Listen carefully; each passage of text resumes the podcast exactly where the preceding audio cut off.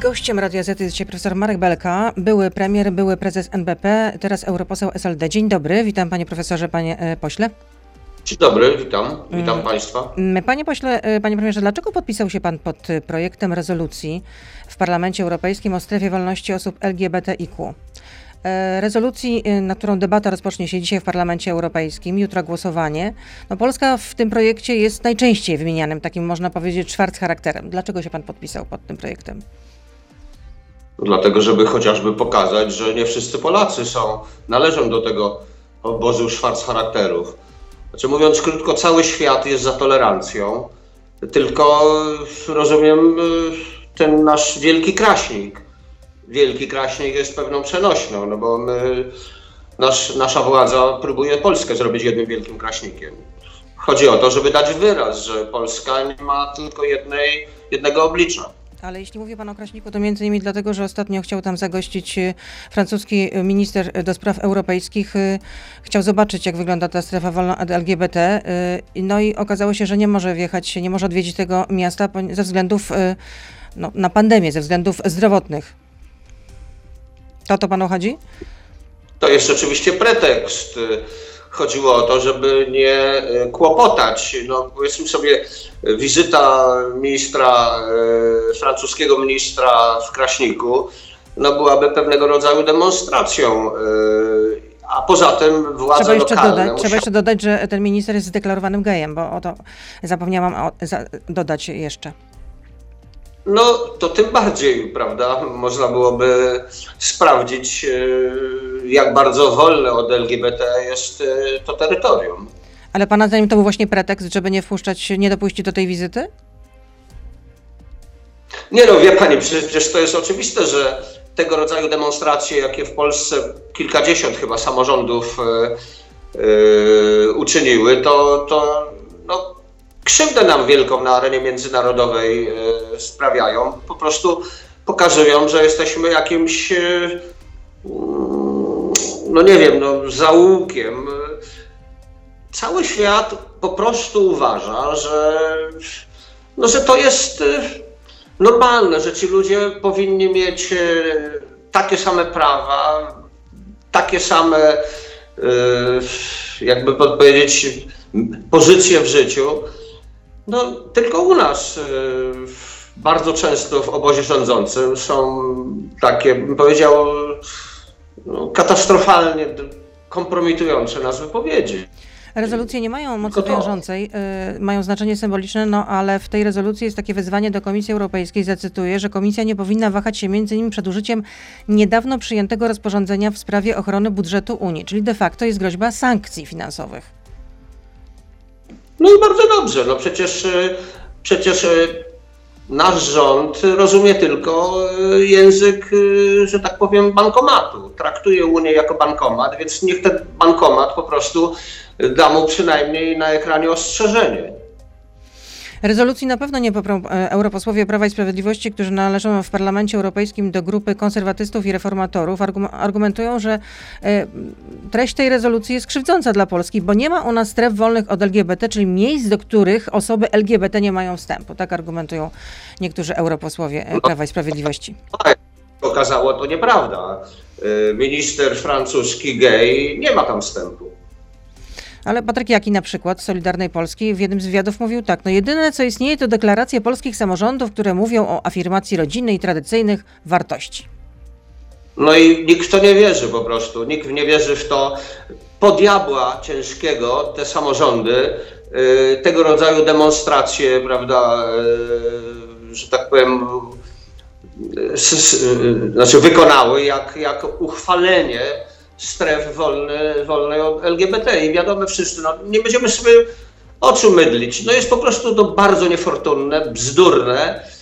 To, że mocy prawnej nie ma, to oczywiste, że nie ma. Tak samo jak e, Unia Europejska nie ma nic do tego, w jaki sposób my sobie organizujemy w tych dziedzinach e, życia e, państwo. Natomiast jeżeli uznają, jeżeli się uzna na świecie, że łamiemy kartę praw podstawowych, a to wtedy zaczyna być problem. No jeszcze jeden I argument. oświadczenia Solidarnej Polski tutaj nic nie pomogą. Szczególnie, że wiarygodność tych oświadczeń jest, no bym powiedział, bardzo ograniczona. No jeszcze pada jeden argument, że Parlament Europejski jest kompletnie odklejony od rzeczywistości, bo na przykład dyskusja powinna się odbyć o tym, że y, wokół działań dotyczących braku szczepionek przeciwko COVID-19.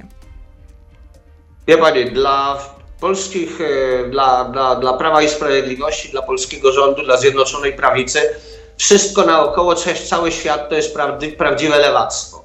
Partia konserwatywna, e, do niedawna przecież strategiczny partner PiSu, e, to lewactwo. Nawet w tych, że tak powiem, w tych Węgrzech, na Węgrzech nikt specjalnie stref wolnych od LGBT nie ogłasza. No więc zapędziliśmy się w kozi róg i po prostu próbujemy odwracać uwagę. No, oczywiście, że y, szczepionki to jest ważna rzecz, ale czy pani sobie wyobraża, jakby 27 krajów y, na wyprzódki indywidualnie zaczęło z tymi y, koncernami farmaceutycznymi rozmawiać, wylądowalibyśmy gdzieś na przedmieściach Wuhanu i tyle. No.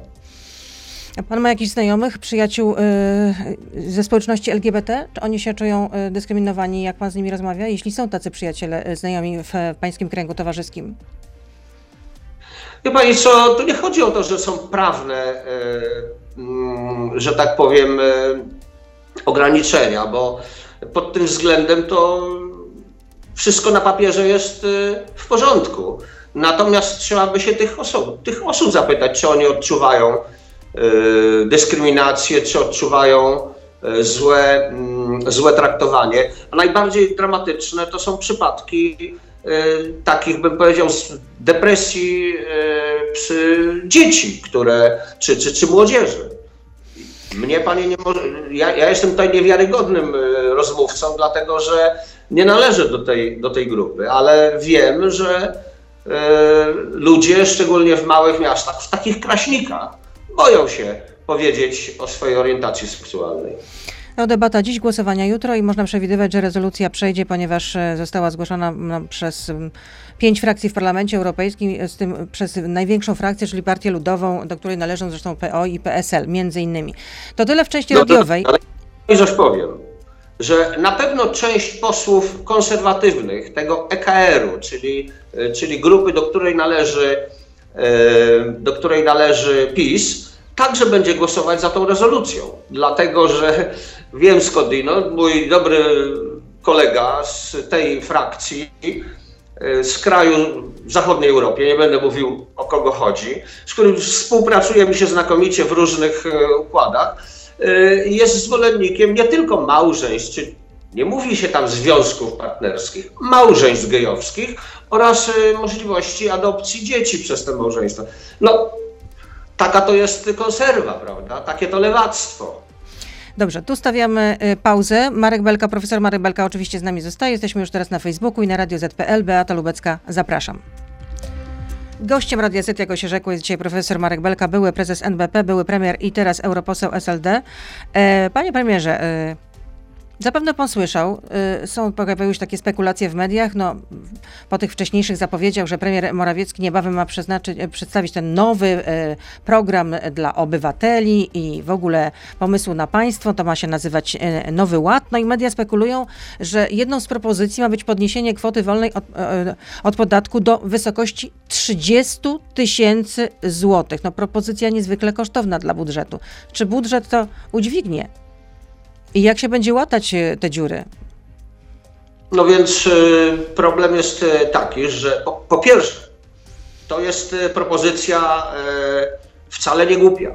Ja uważam, że od tego się powinno zacząć naprawę polskiej polityki społecznej, a nie od innych programów, które były bardziej, że tak powiem, nastawione, wybor, nastawione na pozyskiwanie głosów wyborczych. Bo to, przynajmniej jeśli chodzi o pracujących, oznacza y, no, bardzo e, wielki bodziec do podejmowania pracy, szczególnie dla osób o niższych kwalifikacjach. Oczywiście to obejmuje także, czy obejmować powinno także emerytów i rencistów.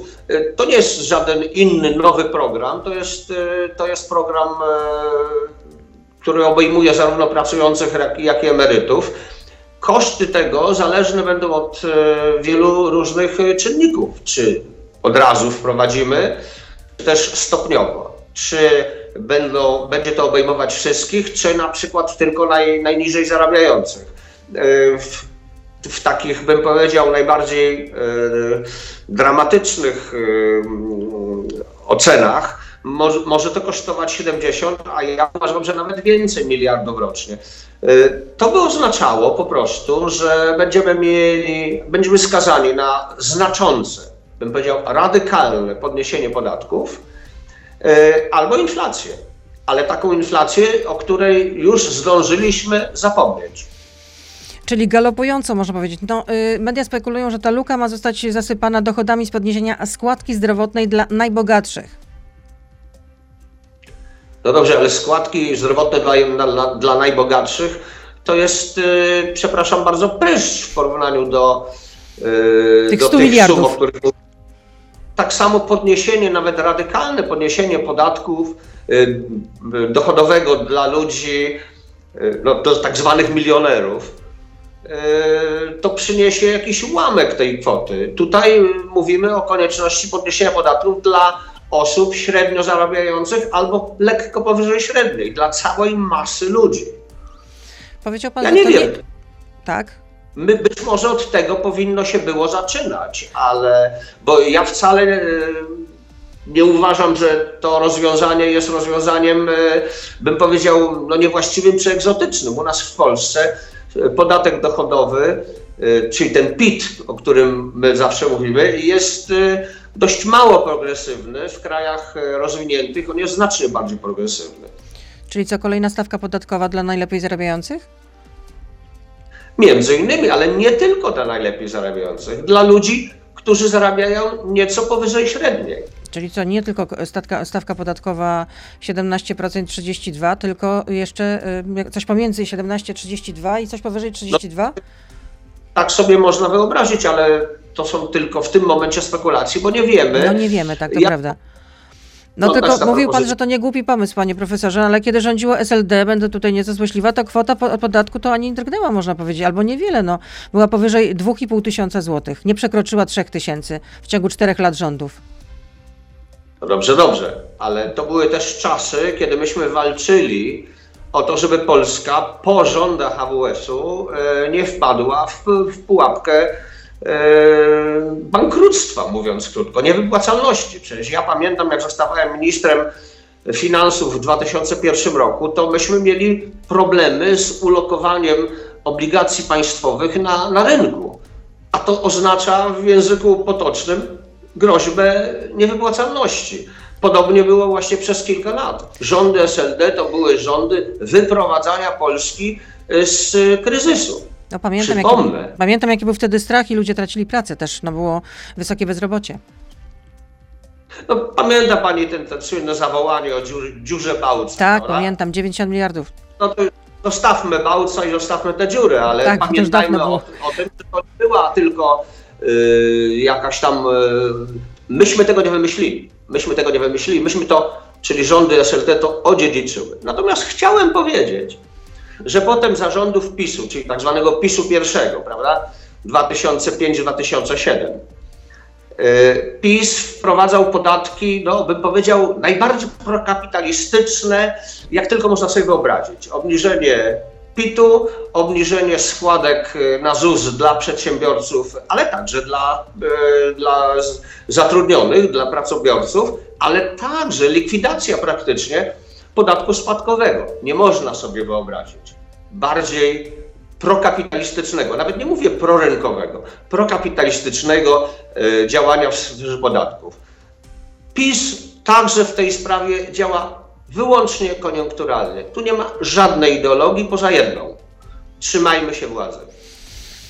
No i budżet też musi w takim razie trzymać się w ryzach, ale mówisz też, że, że ze strony Prawa i Sprawiedliwości miałaby paść e, kolejna propozycja emerytury bez podatku, e, kiedy emerytura będzie nie przekraczała 2,5 tysiąca złotych. To się nie, nie dubluje? Pani redaktor, przepraszam, że y, od razu wtrącę się, to nie jest żadna inna propozycja, to jest no właśnie. ta sama No, czyli to jest dublowanie, no.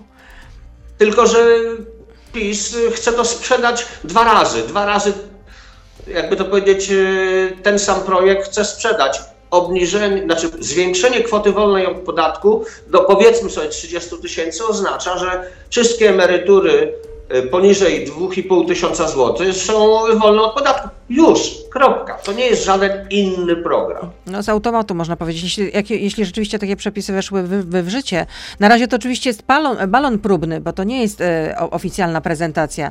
Czy w takim razie, bo też padają takie... Mm, że to być może jest przygotowanie do przyspieszonych wyborów. Panu taka teza wydaje się prawdopodobna, że, że jesienią mogłyby się odbyć e, przyspieszone wybory? Czy to będą wybory przyspieszone, czy w normalnym terminie, to niewątpliwie PiS o nich myśli i propozycje w ramach pięknie nazwanego Nowego Ładu Gospodarczego służyć mają utrzymaniu władzy, niczemu innemu. Ale będą przyspieszone wybory Pana zdaniem, czy nie będą? Bo biorąc pod uwagę, że owszem, y, od, y, odkąd tylko rządzi Prawo i Sprawiedliwość jest liderem sondaży, ale w ostatnich y, tygodniach no, zanotowało jednak zjazdy do około 10% punktów procentowych w sondażach. No tak, chaos związany z zamykaniem poszczególnych branż gospodarki lub ich otwieraniem powiedzmy sobie według, e, według społeczeństwa dosyć niemrawo rozwijająca się akcja szczepień, aczkolwiek tutaj ja jestem e, powściągliwy, dlatego że Polska jest mniej więcej w średniej europejskiej, na średniej europejskiej. Tutaj porównując to z innymi krajami e, w Unii Europejskiej jesteśmy, bym powiedział, w środku. Średniacy. No cóż, y, pewne znaczenie miały także te, te działania PiSu związane z, z zakazem aborcji praktycznie rzecz biorąc. To, to jednak wzburzyło ludzi, szczególnie młodszych ludzi. Nawiasem mówiąc, te propozycje ekonomiczne oznaczają, że PiS na młodzież, jakby to powiedzieć, postawił kreskę. Y, nie liczy już. Natomiast chce zmobilizować ludzi starszych, czyli także emerytów. No swój żelazny elektorat, tak można powiedzieć. Przypomnę, że gościem Radia Z jest profesor Marek Beleka, europoseł SLD.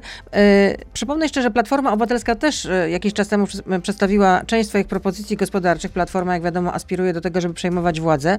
No i między innymi zaproponowała obniżenie podatku VAT do poziomu 5% mm, na rok. Dla tych branż, które ucierpiały najbardziej wskutek pandemii. Czy to jest dobra Jeżeli... propozycja? Jeżeli to jest e, sposób na uratowanie tych e, branż e, i jeżeli to jest przejściowe tylko, no to, to mogę to zrozumieć, aczkolwiek ta propozycja kwoty wolnej od podatku raczej będzie skłaniać rządzących, obojętnie spod jakiego znaku, do podnoszenia VAT-u, a nie obniżania. On już jest tak wysoki, 23%. No jest, jest jeszcze jedna propozycja. Ale najwyższy w Europie, nie najwyższy w Europie. Chciałem powiedzieć, że najwyższy w Europie jest na Węgrzech, 27%. No to słono każą sobie płacić. Ale jedną z propozycji też jest likwidacja tak zwanego podatku belki. Ja wiem, że pan się najeży i bardzo pan nie lubi, jak się mówi podatek belki, no ale de facto wprowadził to pan. Zainicjował to pan jako minister finansów w rządzie SLD. Najpierw to był podatek w wysokości 20%, potem 19% rozszerzony y, do zysków kapitałowych. No i teraz Platforma mówi, że należy to zlikwidować. No tym bardziej, że lokaty bankowe i w ogóle y, mm, no, lokaty bankowe są oprocentowane no już w taki sposób, że właściwie nie opłaca się w ogóle y, oszczędzać. Biorąc jeszcze pod uwagę ten podatek. Nie ma dochodu z oprocentowania lokat, to i nie ma tego podatku ale proszę mi wierzyć, ponieważ. E, no jednak chyba, jednak chyba jest, no bo przynajmniej w 2019 roku e, to był y, przypływ do budżetu prawie 4 miliardy złotych, takie są oficjalne dane. Ale w większości dotyczy, co, y, dotyczy to zupełnie innych dochodów. Czyli zysków kapitałowych, tak? A chyba nikt sobie nie wyobraża, że dochody z giełdy nie powinny być opodatkowane, skoro dochody z działalności gospodarczej, w której no, co tu dużo mówić, ryzykujemy, y, właściwie całym majątkiem drobne przedsiębiorstwa ryzykują, y, jest opodatkowany. To dlaczego ten podatek miałby być nieopodatkowany? Ale ja w sprawie podatku Belki raczej się nie wypowiadam ani za, ani przeciw, no bo to Pewno część ludzi zaraz by to z, e, zinterpretowało, że w jakiejś własnej sprawie. Asekuruje się pan. Słucham? Asekuruje się pan. Nie, Trochę. po prostu to były inne czasy. I, no i no przez i... 18 lat nikt tego nie zlikwidował, chociaż były też petycje obywateli. Czyli to, nazwijcie to podatkiem Morawieckiego, no, a, a nie, nie, podatkiem. no nie no, ale pan był inicjatorem, no to jak, no Morawiecki miałby sobie przepisać te zasługi? No ale podatek Morawieckiego, jeżeli jest utrzymywany, za Morawieckiego staje się podatkiem Morawieckiego. A przywrócenie handlu w niedzielę, bo to też jest propozycja Platformy Obywatelskiej, byłaby wskazana? Tak, tutaj nie mam żadnych wątpliwości. To był, e, to był wyraz dok doktryny raczej, a nie, e, a nie jakiegoś zdrowego rozsądku. Oczywiście jest e, bardzo, to jest skomplikowana sprawa, bo przecież duże sklepy mogą sobie spokojnie manewrować jakby to być zatrudnieniem, także korzystając z zatrudnienia studentów czy, czy, czy ludzi, e, no właśnie, głównie studentów, e, ale są także w tych wielkich galeriach e, na przykład pralnie, gdzie pracują dwie, trzy osoby, zwykle kobiety. Ja muszę powiedzieć, że jak odnoszę do pralni koło siebie w Łodzi, E, rzeczy, to rozmawiam z tymi, z tymi, z tymi paniami o zakazu handlu w niedzielę. One, one akurat są z tego bardzo zadowolone, bo one nie mają możliwości zastąp, zastępowania, zastępowania się tak, aby zawsze e, jeden dzień w tygodniu e, był zagwarantowany jako dzień wolny. Takie sklepy czy takie placówki usługowe mogłyby być tutaj od tego zwolnione, ale wielkie sklepy nie widzę żadnych powodów. No, były też pomysły, żeby zapisać po prostu w kodeksie pracy, yy, że dwie niedziele w miesiącu muszą być wolne od pracy dla tych, którzy będą pracowali w niedzielę. Takie no były tak, pomysły. Ale dla dużych y, firm to nie jest żaden problem, żeby zorganizować y, tak obsadę y, zatrudnionych, żeby mówiąc krótko był i wilk szyty i owca cała i, i ludzie, żeby mieli prawo do odpoczynku, ale także 99,9% osób mogło korzystać z otwartych sklepów w niedzielę. Jak wiadomo, następuje demontaż OFE. Y, gdzie przenieść pieniądze y, do ZUS-u, czy jednak na te indywidualne konta emerytalne? Pan doradza, że do ZUS-u. Dlaczego? To znaczy, pytano mnie o dwie rzeczy. Hmm? O PPK, czyli o, pracowni, y, czy o pracownicze plany kapitałowe. Emerytalne tak, kapitałowe i tutaj jestem za. Uważam, że to jest dobra propozycja rządowa, idąca no, w dobrym kierunku, aczkolwiek nie jakaś radykalna. Ale to jest dodatkowe oszczędzanie, które jest wspomagane zarówno przez państwo, jak i przez pracodawców. A wielu się wypisało, wielu Polaków się wypisało z tych PPK. No i dlatego, że nie wierzą w to, co mówi rząd. Natomiast uważam, że to jest właściwy y, projekt. Natomiast y, to, co proponuje rząd, czyli żeby przesunąć środki z OFE y, albo do ZUS-u, albo do IKE czy IKE, y, no to zdecydowanie rekomenduję przesuwanie, przesunięcie tych środków do ZUS-u. One tam są zapisywane na indywidualnych kontach, są bardzo przyzwoicie indeksowane, natomiast y, IKE to jest jedna wielka niewiadoma. Jeszcze w dodatku trzeba zapłacić tą opłatę e, przekształceniową e, na dzień dobry 15%. Tak. No to to jest po prostu rozbój w biały dzień. Tylko można się zastanowić, po co były w takim razie OFE? Nabijanie ludzi w butelkę. To, to trzeba zapytać e, ludzi, którzy, którzy wprowadzali OFE 20 parę lat temu.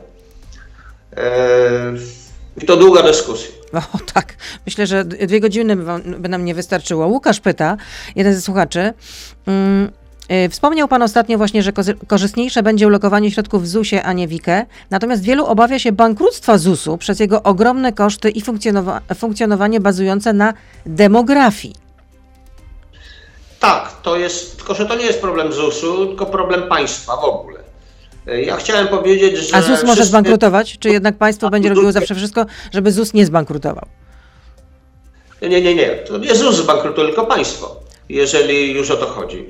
E, tylko, że chciałem powiedzieć, że ZUS, tak e, posponowany na ogół przez, przez wszystkich, jeszcze nigdy nie spóźnił się nikomu z wypłatą świadczeń. Co wcale nie jest oczywiste, jeżeli spojrzymy na kraje naszego regionu. Y, pod tym względem można powiedzieć, że ZUS jest przykładem bardzo porządnie prowadzonej firmy. Natomiast to, z czym się wszyscy zgadzamy, problemy demograficzne możą, mogą sprawić, że, y, że nie będziemy mieli jako państwo środków do wypłaty y, w normalny sposób świadczeń. I co wtedy? No właśnie, co wtedy? Grozi nam inflacja, przepraszam. A jak należało w takim razie zreformować, pyta ten sam Łukasz, e, ten sam e, słuchacz, przepraszam bardzo, zreformować system emerytalny?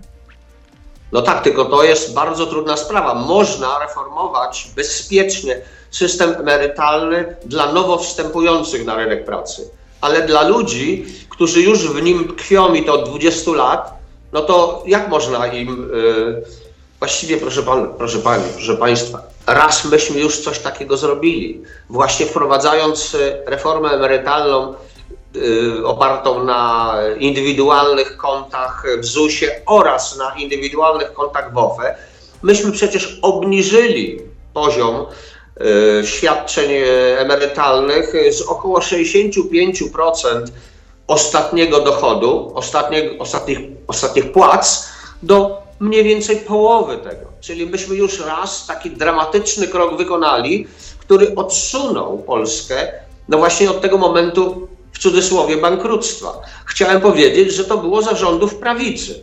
To tak dla porządku. A może w takim razie emerytura obywatelska? No tak. Równo, tylko, równo dla każdego. Niewiele, ale równo. Wprowadzać dla e, nowo, nowo wstępujących e, do na rynek pracy, czyli dla młodych ludzi. Natomiast mówię, dla 50-latka, który przecież całe życie płaci na ZUS y, i, i, i nie jest w szarej strefie, y, gromadzi pewien kapitał i ma nadzieję, że jakąś emeryturkę tam wyskrobie, no teraz mu się mówi, a nie, to tylko żeśmy żartowali, prawda? Jedną no tak. trzecią. Ja tutaj no śmieję, to, to nie jest do śmiechu, to, to absolutnie nie jest do śmiechu. Absolutnie. To jest gość Radia Z, profesor Marek Welka. Jeszcze są pytania od słuchaczy. Łukasz pyta, jak pan ocenia pozycję Orlenu za, y, pod szefostwem Daniela Obajtka? Czy Daniel Obajtek to sprawny menadżer? Za czasów prezesury Obajtka wartość rynkowa y, Orlenu obniżyła się o 15 miliardów złotych. I to jest y, najlepsze podsumowanie jego władzy, jego rządów. No ale on mówi tyle, że, że ma y, zdecydowaną, y, y, poszły w górę jednak dochody. Czy też przychody, już nie wiem dokładnie. Nie, nie, nie przychody i nie dochody, tylko zyski. zyski. O, o, o, o, o, o, tak. Ale zyski wzięły się stąd, że Orlen jest w gruncie rzeczy monopolistą na polskim rynku i mówiąc krótko, łupie nas po prostu doszczętnie.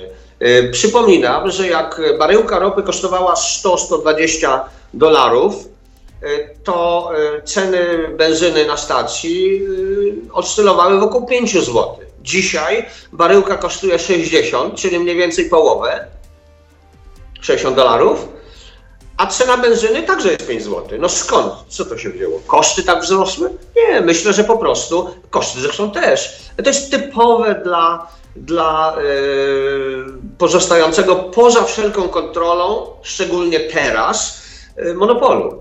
Monopole są w ogóle niedobre, ale monopole państwowe potrafią być obrzydliwe. A czy połączenie Orlenu z Lotosem jest według Pana korzystne z perspektywy konsumenta? No nie, no, myślę, że cel jest jeden. To znaczy, chciałem powiedzieć, że przecież o tym przebąkiwaliśmy już 20 lat temu chyba była też taka już propozycja.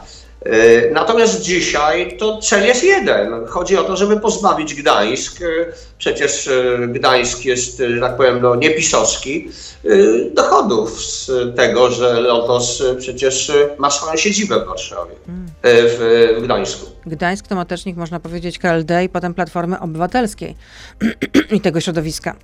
No, no właśnie, no, dlatego trzeba to uporządkować w cudzysłowie. No. Czyli y, sądzi pan, że za tą decyzją stoją przede wszystkim rozgrywka politycznej, żeby jeszcze bardziej osłabić y, y, część opozycji?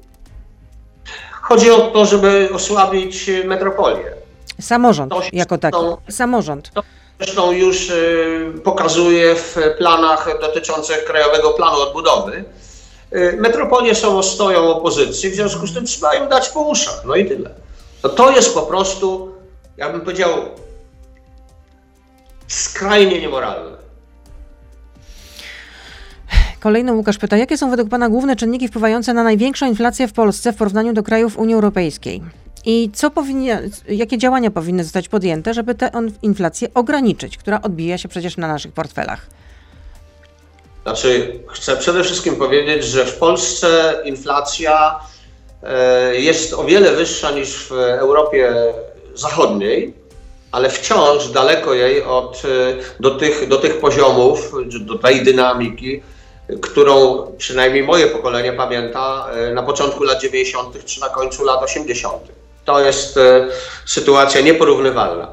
Natomiast odczuwana inflacja jest wyższa niż ta, o której mówi ZUS. Zresztą, przepraszam, GUS. GUS nie kłamie. GUS nie kłamie, tylko ludzie, ponieważ dokonują zakupów najczęściej tych, tych produktów, które drożeją najbardziej, czyli, czyli żywności na przykład. No to dla nich e, odczuwana inflacja jest o wiele wyższa niż, e, niż te 3%, o których mówi Główny Urząd Statystyczny. E, u nas w Polsce mamy narastający, bym powiedział, swego rodzaju nawis inflacyjny, to znaczy taki potencjał inflacyjny, który jeżeli zmieni się, zmieni się, zmienią się nastroje w gospodarce, może szybko wybuchnąć. Bo dzisiaj w okresie pandemii ludzie powstrzymują się od wydawania pieniędzy, powstrzymują się od konsumpcji, na którą byłoby ich stać. Yy, firmy, także zresztą i gospodarstwa domowe, posiadają, tak statystyki mówią, bardzo duże yy, zasoby pieniężne, których nie uruchamiają, ale w końcu kiedyś uruchomią. No ale, jak zbi- ale jak zbić tę inflację w takim razie? To, bo, bo to było też sedno pytania. Jak zbić tę inflację? Jak co? Jak zbić? Jak ją ograniczyć?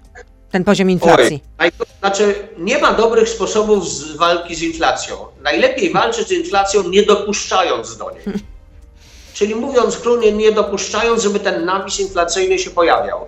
Bo jak już ona ma miejsce, to walka jest kosztowna, bo trzeba wtedy podnosić stopy procentowe, Yy, obniżać yy, wydatki, podwyższać podatki, no czyli wszystko to najgorsze, mówiąc krótko. Yy, dlatego najlepiej walczyć z inflacją, nie dopuszczając do jej pojawienia się jej.